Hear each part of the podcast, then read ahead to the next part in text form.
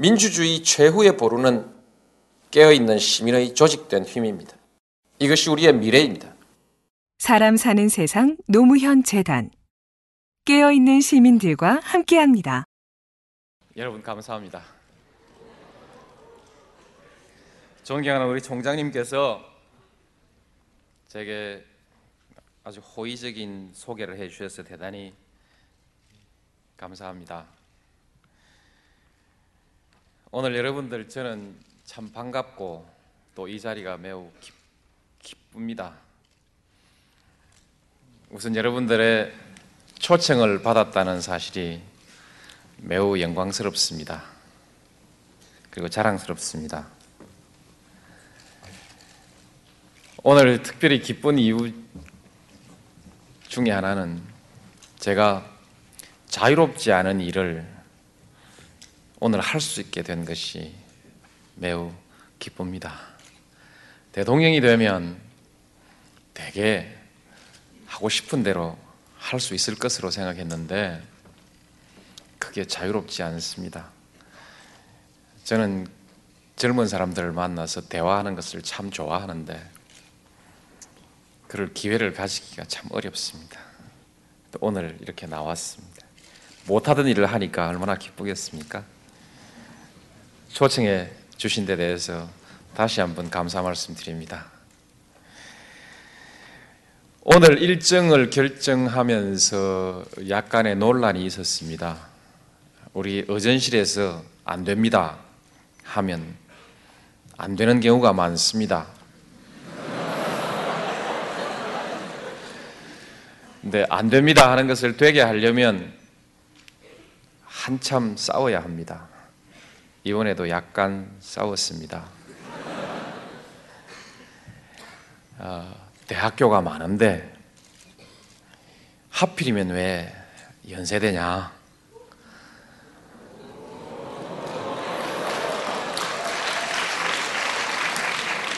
간단합니다. 여러분들은 꾀를 내서 저를 초청했습니다.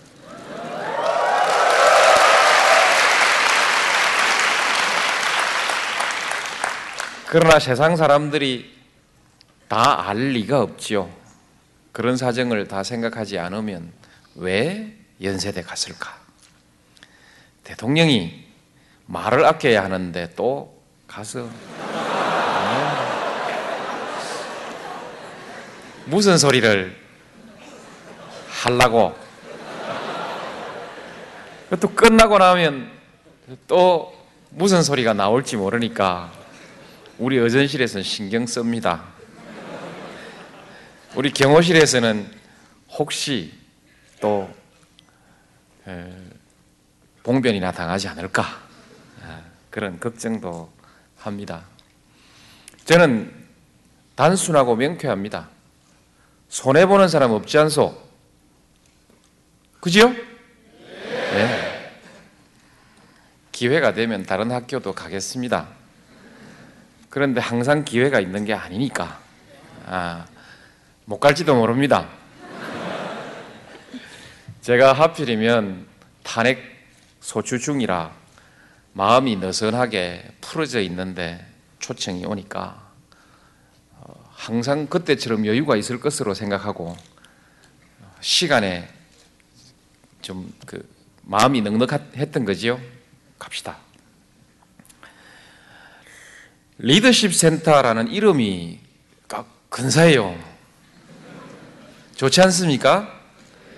리더십 얘기는 많은데 제대로 공부해서 제대로 익혀야 되지 않겠습니까?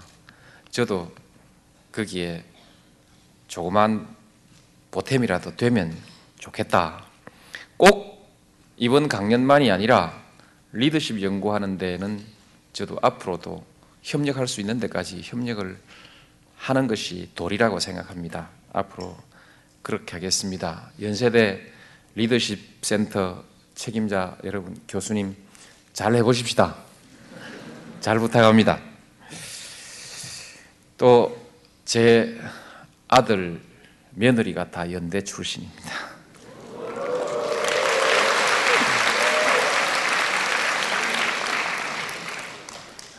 아마 그것도 결심에 약간 영향을 미치지 않았겠습니까? 또 우리 비서실장은 여러분이 잘 아시고요. 뭐 여러분 여러분들은 참 귀한 인재를 국가를 위해서 쓰게 그렇게 용납해 주셨습니다. 근데 저도 뭐 보답이 있어야 되지 않겠습니까? 그렇습니다. 야, 총리쯤 되면 몰라도 비서실장 그런 거 왜 하냐 했는데 몰라서 하는 소리입니다. 일을 하는 것이 중요하지 않습니까? 전 큰 도움을 받고 있습니다. 제가 모자라는 많은 것을 가지고 계시기 때문에 꼭 그 여러분의 전 총장이 필요했습니다. 아마 그 연대를 위해서는 좀 아쉬운 일일지 모르지만 나라를 위해서 매우 좋은 일이라고 저는 그렇게 생각합니다. 어떻게 살았는가? 낱낱이 다 공개가 돼서 여러분들이 모르는 것이 없지요. 없지만 자신은 어떻게 생각하고 있는지 한번 말해봐라 이런 뜻이겠지요. 그래서 여러분이 보신 대로 아시겠지만 또 제가 생각하는 저의 삶을 오늘 한번 얘기를 해보겠습니다. 아마 여러분이 상상하지 못한 것일 것입니다. 성공했지요 제가? 네. 성공의 비결은 뭔가? 이 비결을 들어보시고 혼자만 성공하지 말고 우리 나라도 국민도 모두 함께 성공할 방법을 내놓으시오. 여러분들이 그런 그 희망을 말해도 좋을 만큼 그야말로 비결을 내놓겠습니다. 과연 대통령은 어떤 나라를 만들기를 원하는가? 그 혼자서 다 만드는 일은 아니지만 저도 그것을 소망으로 여러분께 말씀드리면서 함께 한번 해보자 이렇게 제안 드리겠습니다. 멀리 내다보고 멀리 그 가야 할 우리 나라의 미래가 있겠지만 당장 이 시기 소위 시대적 과제 그것은 뭐라고 생각하는가 한번 맞춰 봅시다. 여러분과 제가 생각이 맞는지 맞춰 보십시다. 그리고 몇 가지 요즘 인기 있는 쟁점들이 있습니다. 모두들 관심을 갖고 어, 인터넷 토론방에서 서로 주거니 받거니 논란하고 있는 문제들에 대해서 제가 가진 생각도 몇 가지 말씀을 드리겠습니다. 제 장래의 계획도 말씀드리겠습니다. 이렇게 하면 제게 주어진 시간이 모자랄 것 같습니다. 그래서 경우에 따라서는 제목만 얘기하고 넘어가도록 하겠습니다. 어떻게 살았는가? 아마 제가 제일 관심을 가졌던 것은 먹고 사는 문제였습니다. 멋지게, 보람있게, 가치있게 살기 이전에 그냥 그냥 삶에 대한 불안이 없이 살고 싶었습니다. 그것이 첫 번째였습니다. 그래서 먹고 살았다. 이게 첫 번째입니다. 저는 지금까지 그렇게 크게 고생하지 않고 굶주리지 않고 지금까지 살아온 것을 정말 다행스럽게 생각하고 그래서 행복하다. 그렇게 답하고 싶습니다. 아마 시대가 여러분과 좀 달라서 가치 있는 삶을 추구하는 것보다 현실적으로 먹고 사는 것이 아주 중요하던 그런 어린 시절을 보냈기 때문에 그랬는지 모르겠습니다. 그 다음 뭐 했냐? 사랑하고 아이 낳고 지금은요 손녀가 참 귀엽고 이쁩니다. 뻔하죠. 아무리 이뻐봤자 그 물씨가 있습니다. 한계가 있죠. 저를 보고 어, 상상을 하십시오. 제 희망은 쟤보다 예뻤으면 좋겠다. 싶습니다. 사랑하고 살았다 이런 것을 제가 소중하게 말씀드리는 이유는 저는 섭리를 거역하며, 거역하지 않았다. 우리가 추구하는 많은 고상한 가치가 있지만 그 어느 가치보다 저는 섭리에 순응하면서 사는 것이 중요한 것이다. 그렇게 생각합니다. 그래서 하나님의 섭리, 자연의 섭리, 그 섭리를 거역하지 않는 가치관을 가지려고 하고 또 그것을 존중하면서 그렇게 살려고 합니다. 이거 깨닫는데 시간이 오래 걸렸습니다. 옛날에는 단지 산다는 것, 그 이상의 가치를 뭔가 다른 가치, 하나님이 정해놓은 삶, 그거 말고 좀 더 내가 개척하는, 좀 하나님의 섭리를 거역하면서 사는 그런 삶을 많이 모색해봤는데 결국 돌다가 돌다가 섭리에 거역하지 않는 것이 좋겠다, 그런 삶을 삽니다. 혹시 그래서 속물적으로 살았다 이렇게 말해도 될지, 어쨌든 그렇게 살았습니다. 끊임없이, 그럼에도 불구하고 끊임없이 도전했고 매 시기 승부의 연속이었습니다. 아마 여러분들도 그렇게 보면 그럴 것입니다. 끊임없이 여러분은 도전하고 계시고 또 크고 작은 승부를 이어가고 있을 것입니다.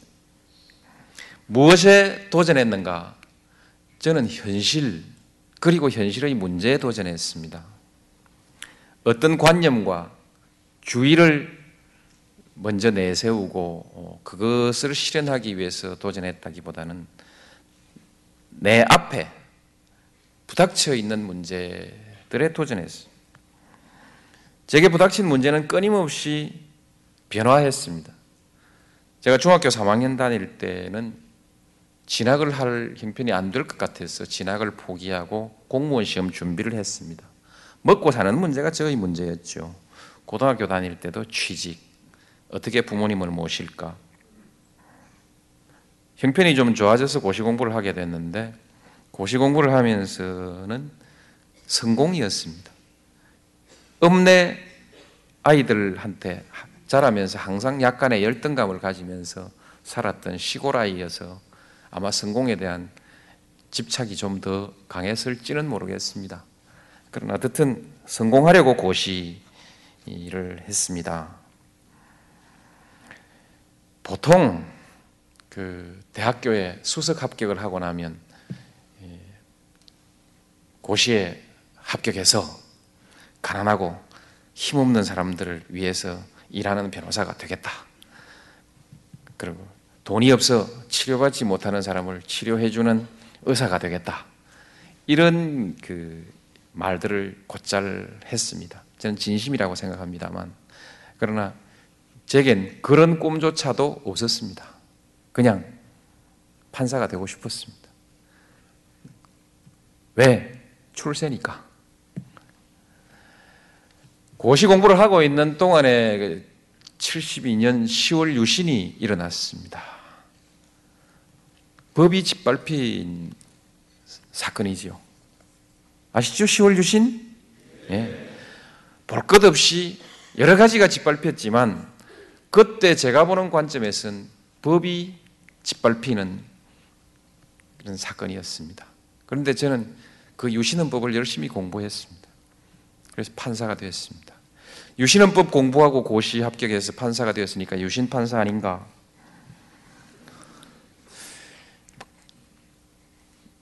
거기까지는 아닌 것 같아요. 저희 부모는 옛날에 창시 개명을 했습니다. 그래서 항상 친일파 아닌가 이렇게 생각하면서 고심을 했습니다. 지금도 이 문제는 우리의 숙제로 남아 있습니다. 프랑스에서 전후에 그 민족을 배반한 사람들을 숙청했는데 그때 숙청의 범위를 어디까지로 할 것이냐가 아마 굉장히 어려운 사회 문제였다고 생각합니다. 어디까지가 숙청이 되며 숙청의 등급을 어떻게 할 것인가, 공직에 취임하지 못하게 하는 정도로 할 것인가, 고위공직에 취임하지 못하게 하는 것일까, 그 사회에서 명망이 있는 지도적인 역할을 하지 못하게 해야 할까, 또는 감옥에 보내야 할까, 이런 많은 등급이 있을 수 있고 어떤 사람이 거기에 어느 등급에 해당이 돼야 되는가. 우리도 지금 친일 잔재를 청산하기 위한 노력을 아직도 하고 있습니다만 이 문제는 우리가 함께 고민해야 될 문제이고, 오늘 답을 내놓지는 못하겠습니다만 진지하게 생각해 봐야 될 문제입니다. 과거에 뜻듣지 못했던 모든 사람이 숙청이 되면 저도 숙청 대상이 돼야 합니다. 근데 그러면 숙청 안 될 사람 숫자가 얼마나 될란가, 그것도 좀 걱정이긴 합니다. 이런 어려운 문제를 하나 던지고 넘어가겠습니다. 도대체 무엇을 위해서 현실의 문제라고 했는데 지금까지 드린 말씀이 전부 나의 문제였습니다. 나의 문제였는데 나로부터 조금 음, 그 벗어난 때가 변호사 시절입니다. 열심히 나를 위해서 돈벌이를 했습니다만 변호사 비리를 한번 청, 해소해보자, 변호사 비리를 한번 어, 물리쳐 어, 해보자, 그렇게 해서 이런저런 노력을 하기도 했습니다. 법원과 검찰의 권위주의, 변호사가 내 가서 할 말도 못하고 고개 숙이고 손만 비비는 변호사, 이 문화를 바꿔보자라는 도전을 하기도 했습니다. 그래서 때로는 몇몇 재판부에서는 제가 찍힌 변호사가 되기도 했습니다. 그 결과로서 혹시 내 당사자에게 손해를 입히지 않았는가 하는 그런 불안이 있었습니다. 시국 사건 변론을 했습니다. 아마 그 자기만의 삶에 대한 부끄러움일지, 젊은 사람들을 만나서 받은 충격, 자존심, 정의감 뭐 이런 것들이 좀은 있었나 봅니다. 그러나 가장 큰 이유는 제 아이가 초등학교 오 학년이었는데 팔, 계산을 해보니까 팔 년 뒤에는 대학교를 가게 생겼는데 바로 팔십 년대 그 시기, 팔십 년대 초반 그 시기에는 대학교를 가서 배우면 자유, 정의, 민주주의를 배우게 돼 있고, 민주주의를 배우면 배운 것과 다른 현실에 반감을 갖지 않을 수 없고, 그러면 반드시 데모를 할 것 같아요. 데모를 하면 이름이 적히고 평생 취직이 안 돼요. 죽도록 맞아요. 뻑하면 끌려가가지고 맞고.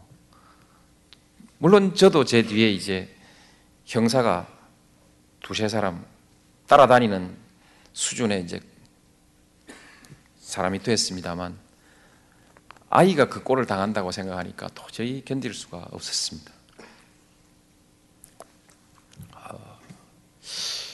우리 아이들한테는 어떻게 이런 세상을 살지 않게 할까?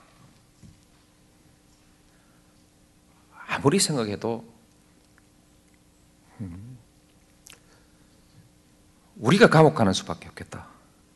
그래서 그만 그 문제 변호사가 됐습니다. 제법 괜찮죠? 사람, 제가 그 눈, 뭐랄까, 사회 문제 눈을 떠온 과정을 그렇게 말씀을 드렸습니다. 오랫동안 도전하고 오랫동안 승부를 해왔습니다만 가장 어려웠던 승부는 자신과의 승부였습니다.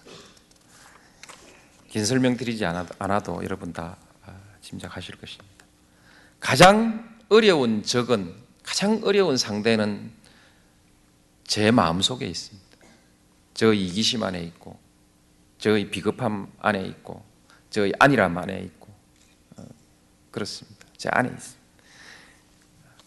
어쨌든 그럭저럭 여기까지 왔습니다. 성공의 비결을 말씀드리겠습니다. 저는 제가 성공했다고 생각합니다. 어, 성공한 대통령이 아니라도 저는 만족합니다. 어, 어떻게 해서 성공했을까? 제가 그 성공한 비결, 확실하게 투자하라는 겁니다. 가진 것은 그대로 가지고, 그리고 더 가지겠다는 도전. 이것은 좀 안전하긴 하지만 성공하는 데는 큰 도움이 되지를 않는 것 같습니다. 적어도 승부를 걸어야 되는 성공의 과정에서는 투자를 하려거든 확실히 하라. 저는 제 인생을 걸었다 이렇게 생각하면서 해왔습니다. 성공보다는 당면한 문제에 몰두했습니다. 현재에 몰두했습니다.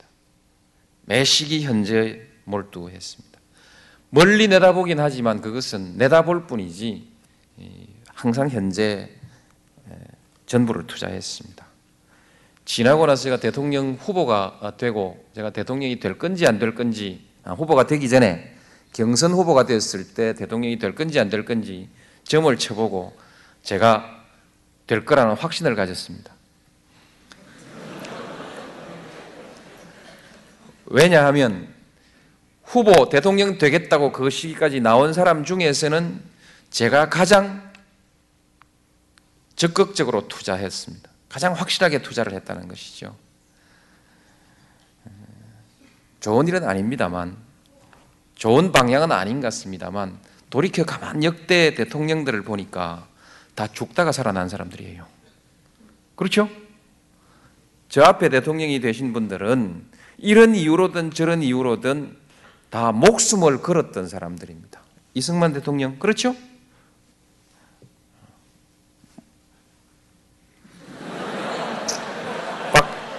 박정희 대통령, 결코 찬성할 수 없습니다만, 그러나 어쨌든 한강을 건널 때 그는 목숨을 걸고 건너지 않겠습니까? 목숨을 걸었습니다.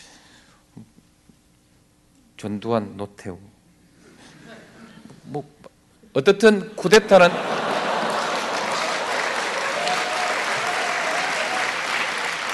쿠데타는 실패하면 죽는 겁니다. 네, 죽는 겁니다. 공짜로 한 거 아닙니다. 찬성할 수 없는 일이지만 결코 그분들은 공짜로 하지 않았다. 김영삼 대통령, 김대중 대통령 다들 돌아가실 뻔했습니다. 저는 그런 일은 없습니다.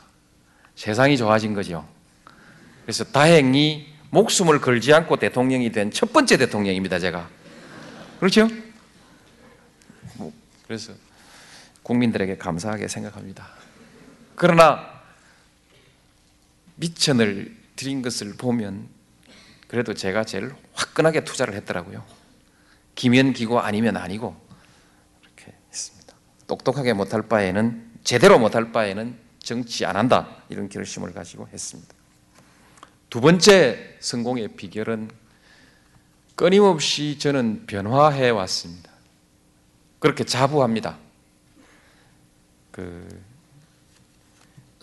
조금 전에도 말씀드렸듯이 제가 변호사를 할 때 이미 세상을 알고 역사를 알고 뭐 그렇게 했던 것이 아니고 그저 저 잘 먹고 사는 사람이었습니다만, 끊임없이 자신의 그 목표를 바꾸고 어쨌든 부닥친 문제를 풀기 위해서 사람이 바뀌어 왔다.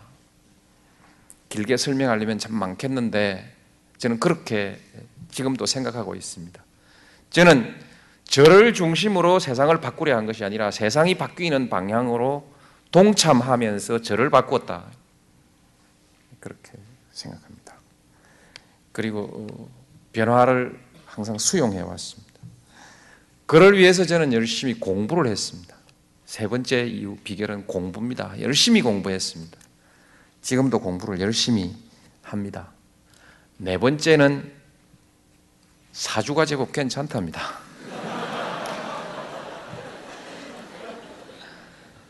시운입니다. 운칠기삼이라고 하는데요. 어쨌든 그렇게 가다 보니까 시대가 요구하는 그 요구하는 것과 상징적으로 비슷하게 아마 보였나 봅니다. 그러니까 너 대통령 한번 하라 이렇게 시켜준 거 아닌가, 이렇게 생각합니다.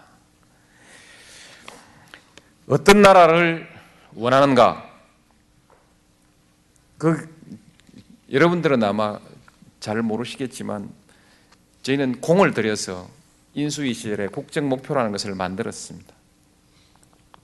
음, 국민과 함께하는 민주주의, 더불어 사는 균형발전사회. 그만 균형사회면 되는데 발전을 자꾸 넣자고 해서 아, 넣었습니다. 더불어 사는 균형사회. 그 다음에 평화와 번영의 동북아 시대. 뭔가 섭섭하지요? 하나, 넉넉한 나라, 활력있고 넉넉한 나라라야 되지 않습니까? 그렇죠? 그래야 더불어 살기도 하고 질 높은 삶도 또 품위 있고 문화적인 삶도 다 함께 누릴 수 있기 때문에 부자 나라 넣어야 되는데 네 개를 하려니까 좀 너무 많아서 외우기 어렵겠다. 그래서 균형 발전에도 발전이 들어있고 평화와 번영에도 번영이 들어있으니까 그걸로 그냥 잘 사는 나라는 해소하자 이렇게 했는데 지금 생각해 보니까 어쨌든 전달이 잘 안 되는 것 같아서 그걸 일, 활력 있고 넉넉한 나라 이렇게 한번 넣었으면 좋겠습니다. 일. 왜냐면 먹고 제가 그랬듯이 많은 국민들은 당장 먹고 사는 것이 제일 큰 건데 일 번으로 넣어줘야 되지 않겠습니까? 그래서 국정 목표 세 개 그 위에다가 그냥 그걸 넣으랍니다. 활력 있고 넉넉한 나라, 넉넉하고 활력 있는 나라. 그래서 네 개로 넣으려고 합니다. 이런 나라가 어떤 나라냐? 그런 나라가 되기 위해서 정부는 어떤 정부가 되어야 되냐? 참여 정부가 되어야 된다. 정부가 참여하는 것이 아니고 국민이 참여하는 정부다. 뭐 이런 뜻이겠죠. 그것만 하려고 하니까 한나라당하고 너무 닮았어요. 국정 목표가 똑같아. 그래서 차별화하자. 방향은 같다 하지만 우선순위가 다르고 가는 길이 다르다. 전략이 다르다. 그러므로 전략을 말하자. 전략은 일. 원칙과 신뢰. 이. 투명과 공정. 삼. 대화와 타협. 사. 분권과 자율. 이러면 이제 한나라당하고 다르죠? 그렇게 만들었습니다. 원칙과 신뢰가 꼭 같이 가는 건 아닙니다. 근데 여덟 개나 해놓으면 또 공부 잘하는 사람은 외우지만은 요새는 암기식 좋아하지 않지 않습니까? 그러니까 외우기 어려울 것 같아서 네 개로 뭉치자. 비슷비슷한 것끼리 원칙이 바로 서서 그 원칙이 우리의 삶을 지배하는 사회가 신뢰할 수 있는 사회가 아니겠는가. 뭐 그렇게 해서 맞추어서 그렇습니다. 참 좋은 얘기입니다. 그리고 조금은 맞습니다. 예를 들면 분권과 자율이라든지 대화와 타협이라든지 투명과 공정이라든지 이런 것은 제가 오랫동안 대통령 꿈꾸기도 훨씬 전부터 얘기해 오던 것이었기 때문에 이건 제가 특허는 안 냈지만 아무나 쓰면 안 됩니다. 하나 더 보탠다면 희망과 낙관이 있는 나라. 낙관적 희망이 지배하는 나라가 됐으면 좋겠습니다. 아주 중요하다고 생각합니다. 이미 들어있지만 신뢰는 한 번 더 말했으면 좋겠습니다. 신뢰가 있는 나라라야 됩니다. 신뢰가 먼저냐 민주주의가 먼저냐? 신뢰가 먼저입니다. 인간이 경험한 많은 사회 중에는 전제군주 사회도 있고 귀족 사회도 있고 무슨 독재 사회도 있고 파시스트 사회도 있고 다 있습니다. 그 모든 사회에서 다 가장 중요한 것이 신뢰입니다. 신뢰가 무너진 사회는 존재할 수가 없습니다. 상대방이 나와 한 약속을 지킬 것이라는 믿음이 없으면요, 별의별 장치를 다 해야 됩니다. 상대방이 선의를 가지고 있지 않다는, 선의를 가지고 있다는 믿음이 없으면 속지 않기 위해서 준비해야 되는 일들이 너무 많습니다. 제가 변호사를 하는데요, 계약을 맺을 때 상대방이 위약할 경우에 대비해서 이렇게 위약하면 이렇게 방어하고 이렇게 위약하면 이렇게 방어할 수 있는 모든 조항들을 집어넣는데, 계약서 하나 만드는데 보름, 한 달씩 걸립니다.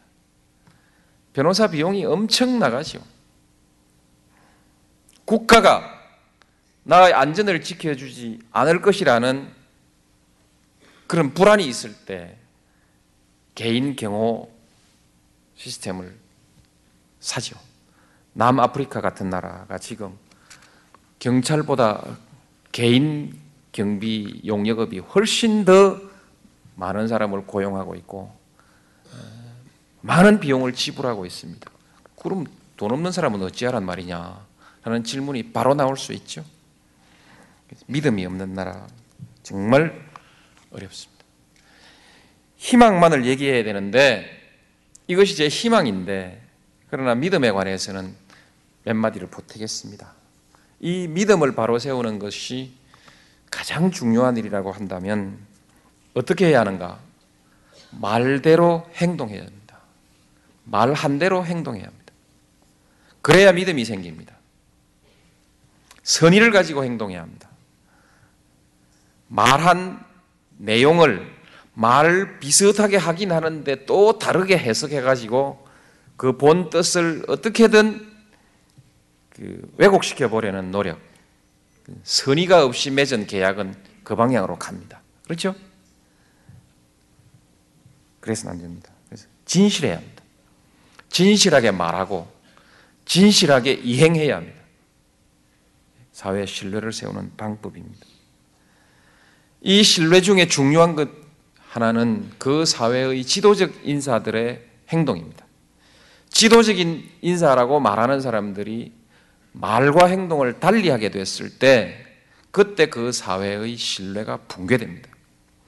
지도자는 그야말로 말대로 실천해야 됩니다. 그리고 지도자는 진실을 말해야 됩니다. 그러면서 아울러서 지도자는 말할 자격을 갖춰야 됩니다. 말할 자격 없는 사람이 좋은 말을 자꾸 하면 좋은 말을 버립니다. 민주주의, 한국적 민주주의 들어보셨습니까? 한국적 민주주의란 이름을 붙여서 민주주의를 완전히 말살시켜 놓고 민주주의 한다고, 입만 열면 민주주의 하니까 사람들이 믿지 않는 시대가 된 거죠. 그 후유증이 엄청납니다. 물론 그때도 공정한 사회를 말하, 말하지 않았겠습니까? 일일이 다 얘기하기가 어렵네요. 시간. 정의로운 사회 기억나십니까? 팔십 년 전두환 대통령이 내걸었던 정의로운 사회였습니다. 절대로 보통 사람일 수 없는 분이 보통 사람이라고 얘기를 해요. 예, 오늘 참 이 강연이라는 게 위험한 곳이죠.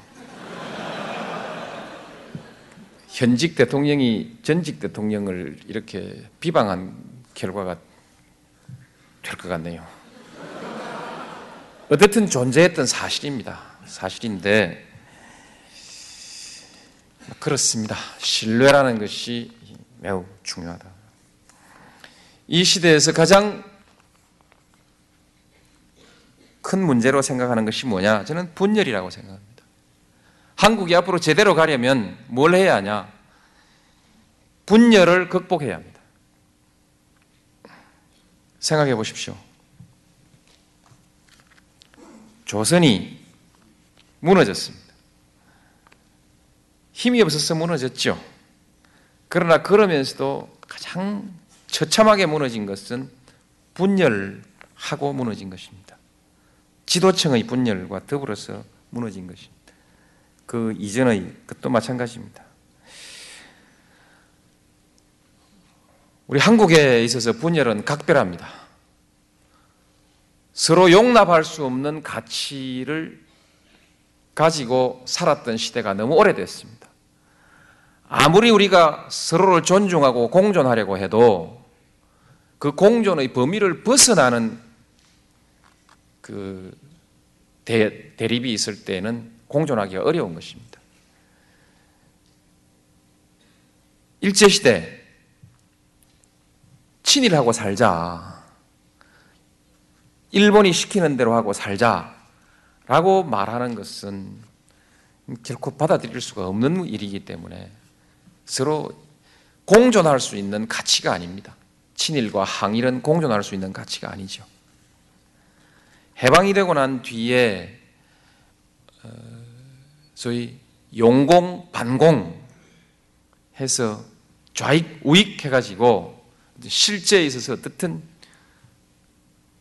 결코 서로를 용납하지 않는 대결의 시대를 지내왔습니다. 그 다음에 독재, 반독재. 아무리 민주주의 한다 하지만 독재와 어떻게 타협을 할 수 있겠습니까? 독재적 방법과 타협할 수는 없는 것이죠. 저항이 있을 뿐이죠.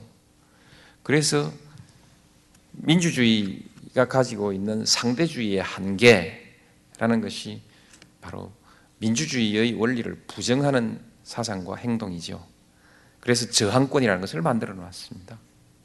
물론 개별 국민들은 민주주의 제도에 대해서도 비판하고 공격할 자유가 폭넓게 인정되지만 적어도 국가 권력은 그래서는 안 된다. 그래서 자유의 폭이 다릅니다. 민주주의에 대해서 비판할 수 있고 문제를 제기할 수 있지만 그것은 일반 국민 개인에 한한 것이지 국가 권력은 그럴 수는 없다는 것이죠. 그 다음에 적어도 국가 권력을 추구하는 정도의 조직적 집단이 그것을 추구하는 것은 우리 법질서는 결코 용납할 수가 없습니다. 양심의 자유가 이미 아닙니다. 그런데 독재, 반독재 그렇게 싸웠죠. 지금도 그 연장선 위에서 살고 있는 사람들이 많이 있습니다. 그렇죠? 어떻게 극복할 거냐? 대화와 타협의 문화를 만들어야죠. 이제 민주주의는 어쨌든 서로 존중하고 대화와 타협으로서 합의를 만들어 나가고 적어도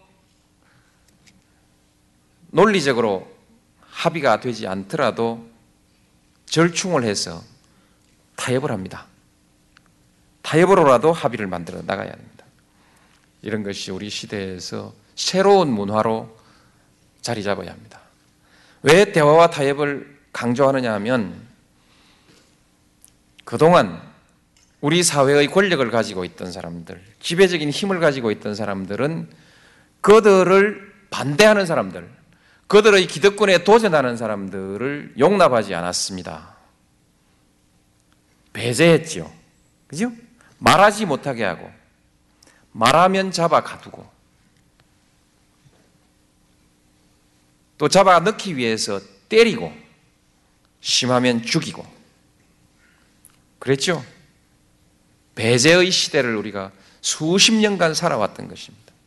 그 배제의 시대에 싹튼 저항의 논리가 또한 비타협 저항입니다. 비타협 투쟁 노선입니다. 지금도 학생운동의 일부에 그 노선이 살아남아 있죠. 근데 문제 해결이 안 돼요. 한국은 이제 대화와 타협의 대화와 타협으로 문제를 풀어갈 수 있는 정치적 조건이 형성되었다고 말할 수 있습니다. 지금 여야가 죽기 살기로 싸우지 않더라도 실적에 따라서 사 년 뒤에 다시 심판하지 않습니까? 그렇죠? 당장에도 견제와 균형이 있지만 복수정당이라는 것은 당장의 견제와 균형도 중요하지만 사 년 뒤에 바꿀 수 있는 가능성을 가지고 있다는 것이 매우 중요합니다. 그래서 이제 대화와 타협으로 문제를 풀어갈 수 있는 조건을 우리가 갖추었다. 좀 엉뚱한 얘기입니다만 조폭 문화를 청산해야 됩니다. 조폭 문화가 아시죠? 조폭 문화를 청산해야 됩니다. 조폭 문화는 자기들끼리는 칼 같은 법을 세워놓고 있습니다. 그렇죠? 칼 같은 규율을 세워놓고 있고 외부 세계에 대해서는 전혀 법을 존중하지 않습니다. 그렇죠? 그래서 그 사이에서는 철저히 충성과 보상의 관계를 맺고 있습니다. 그렇죠? 충성과 보상의 관계를 맺고 있습니다. 이것이 조폭 문화입니다.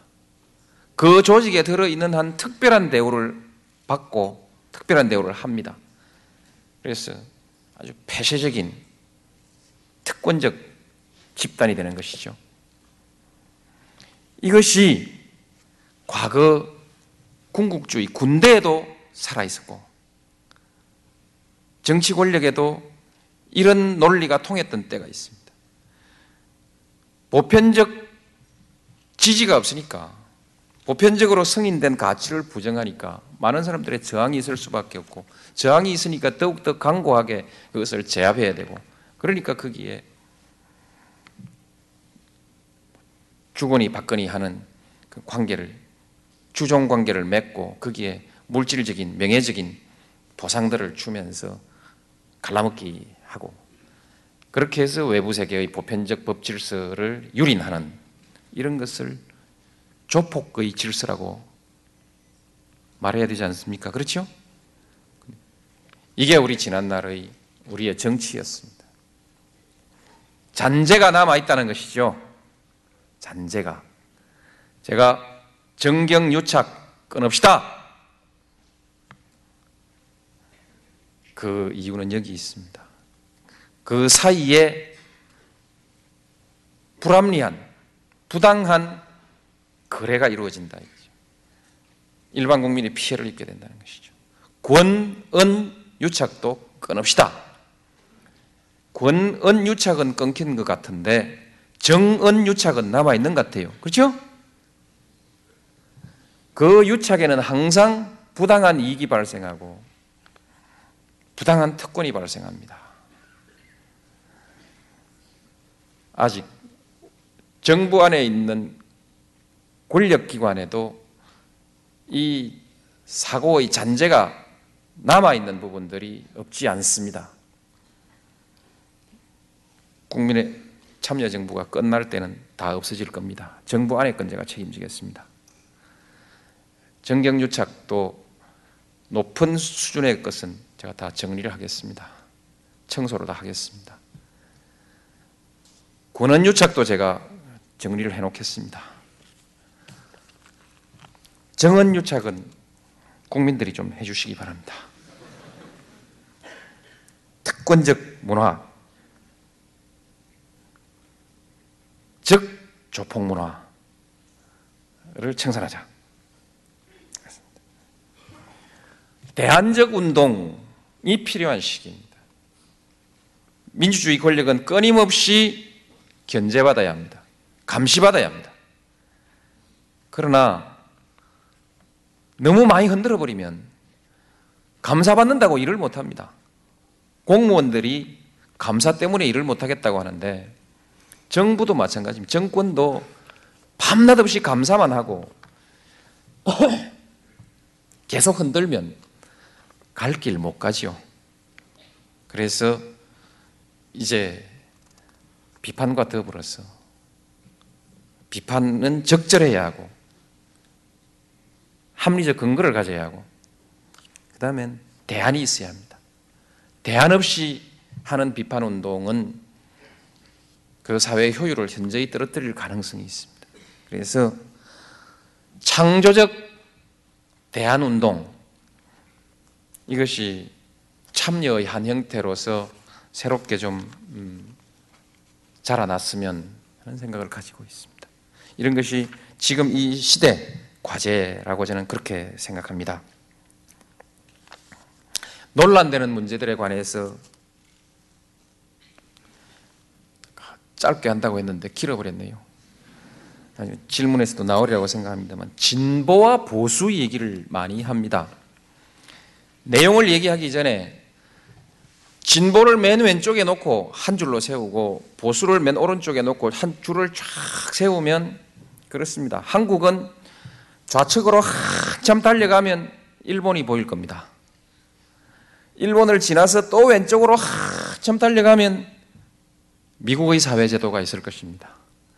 거기서 쭉 젖어서 또 뛰어가면 저쪽에서 오른쪽으로 막 달려오고 있는 영국을 만나게 될지 모릅니다. 여기서 무슨 진보가 어떻고 보수가 어떻고 좌파가 어떻고 한심하다 이거죠. 우리나라의 복지 예산, 그 다음에 세금과 재정의 재분배 효과, 이런 등등을 좀 해보면요, 한심합니다. 일반적 복지도 중요하지만 최소한의 사회 안전망이라는 것은 대단히 중요합니다. 그래서 한국에서 뻑하면 진보, 진보는 좌파고 좌파는 빨갱이다, 이렇게 몰아붙이는 것은 한국의, 그야말로 한국 사회의 진보를 가로막는 암적인 존재입니다. 그렇게 진보와 보수를 하는데, 그럼 진보는 뭐냐? 보수는 뭐냐? 되게 보수는 이렇게 보면 됩니다. 보수는 힘 센 사람이 좀 마음대로 하자, 이런 겁니다. 경쟁에서 승리한 사람에게 거의 모든 보상을 주자, 이런 것입니다. 적자 생존의 원리를 철저하게 적용하자. 약육강식, 그것이 우주의 섭리 아니냐, 그렇게 말하는 쪽에 가깝습니다. 진보는 뭐냐? 더불어 살자. 인간은 어차피 사회를 이루어 살도록 만들어져 있지 않냐? 사회를 이루어 사는 한 혼자 잘, 혼자 남을, 남을 지배하면서. 그러니까 너무, 그런 연대죠.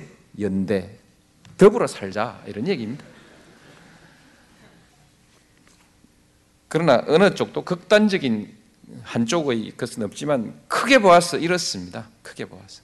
그 다음에 과급적이면 바꾸지 말자. 이게 보수입니다. 뭘 좀 바꾸자. 고쳐가면서 살자. 이 진보죠. 그래서 한때 소련이 붕괴되었을 때 진보와 보수가 바뀌어버렸습니다. 그렇죠? 그건 이미 소련 사회가 노멘클라투라 사회로서 또 다른 시장의 특권이, 시장에서 승리한 사람의 특권이 아니라 권력의, 시장은 죽여버리고 권력의 장에서 모든 경제를 움직이면서 거기서 승자들이 특권을 형성해버렸기 때문에 부득이 거기에는 보수가 공산주의자가 될 수밖에 없었던 것입니다. 그래서 이 두 개가 서로 헷갈릴 때가 있습니다만, 자본주의 사회에 있는 한 대개 보수는 적자 생존론에 근거하고 있고, 약육강식론에 근거하고 있고, 아울러 되도록이면 바꾸지 말자. 특히 한국처럼 아주 오른쪽에 있는 나라에서는 더욱더 바꾸지 말자. 기득권의 향수가 강할 수밖에 없습니다. 그렇게 이해하시면 간명하죠? 복잡하지 않습니다. 복잡하게 얘기할 건 뭐 있어요? 보수, 뭐 합리적 보수, 따뜻한 보수, 별로 보수를 갖다 놔도 보수는 바꾸지 말자, 이겁니다. 성장과 분배는 반드시 배치되는 개념인가? 그렇지 않습니다. 노벨 경제학을, 경제학상을 수상한 스티글리츠 교수의 말씀에 의하면 성장과 분배는 서로 배타적인 것이 아니고 같이 안 가면 둘 다 망한다. 같이 가야 장기적으로 성장할 수 있다. 그렇게 얘기합니다. 경제위기론, 여러분들이 취직 걱정이 많으니까 경제위기론이 실감이 나죠. 실감이 나는데 이 문제는 그래프를 하나하나 갖다 놓고 보십시오. 우리의 지디피 삼 점 팔 퍼센트 성장했던 이천일 년이 우리나라의 경제가 그날로 붕괴하는 것 같은 그런 분위기 속에서 살았습니다. 실제로 그 분위기 때문에 경제가 더 살아나지 못하고 침체했다는 강력한 학설이 있습니다. 경제위기론은 저는 동의하지 않습니다. 많은 지표들을 가지고 보고 있는데 위기는 언제든지 올 수 있는 것이지만 지금 잘 관리하고 있으므로 제가 있는 동안은 문제 없습니다. 안심하십시오.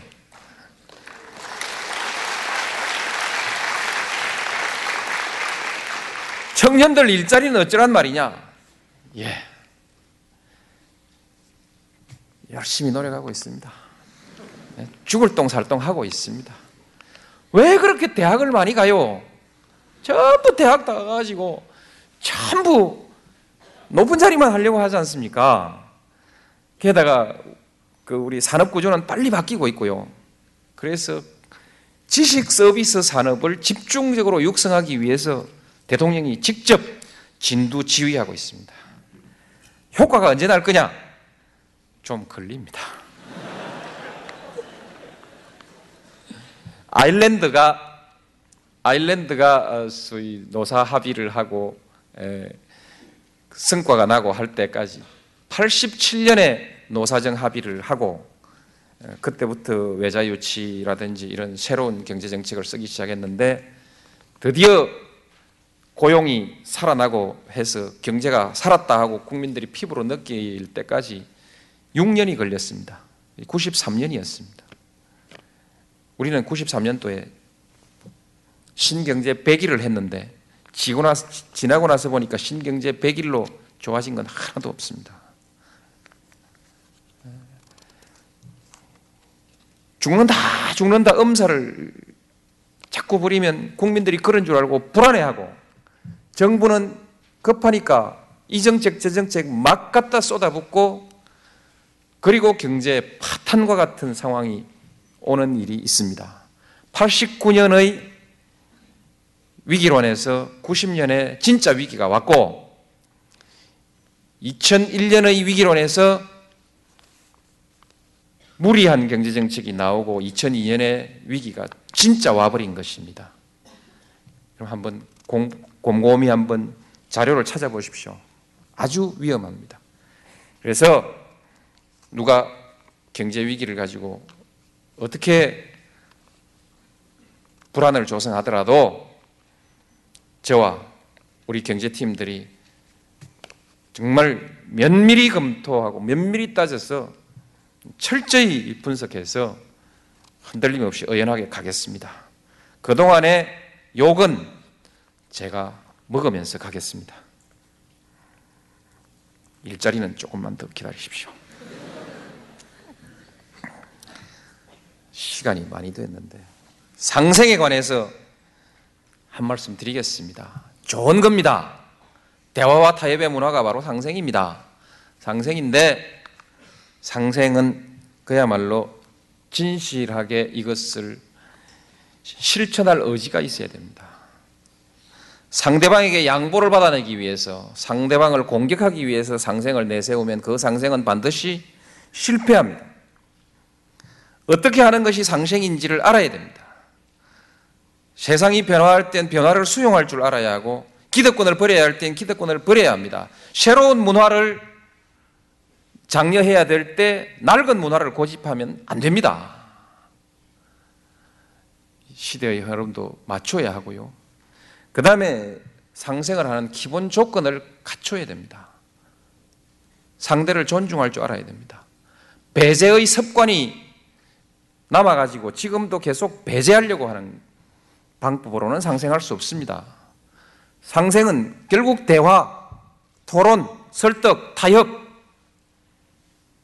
그리고 얼추 다 합의가 된 것 같은데 마지막 꼭지가 안 따질 때 그때 표결하는 겁니다. 그렇죠? 표결하고 그걸 승복하는 겁니다. 승복해야 상생이 이루어질 수 있는 거 아닙니까? 그 규칙을 무시하면 상생이 안 되죠. 상생은커녕 스포츠 게임도 안 되는 거죠. 규칙을 잘 지킨 스포츠가 끝났을 때, 게임이 끝났을 때 두 사람이 서로 악수하고, 그렇죠? 반칙으로 얼룩진 운동이 끝나거나 시합이 끝나거나, 시합은 일본 말입니다. 경기가 끝나고 났을 때 무슨 상생이 되겠습니까? 규칙, 승복, 훌륭한 심판, 매우 중요합니다.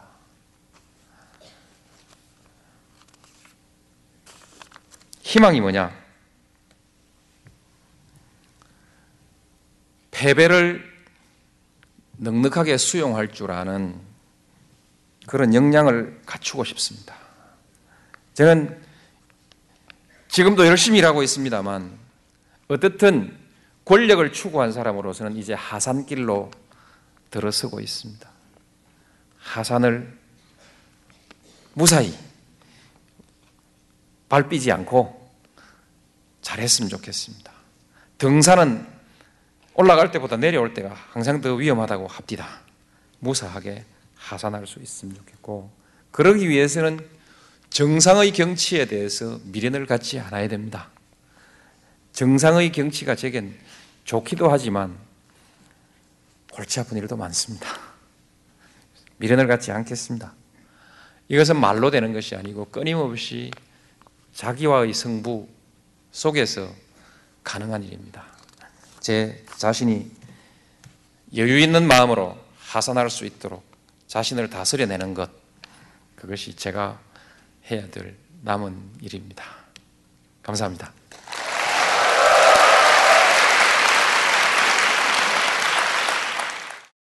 민주주의 최후의 보루는 깨어있는 시민의 조직된 힘입니다. 이것이 우리의 미래입니다. 사람 사는 세상 노무현 재단, 깨어있는 시민들과 함께합니다.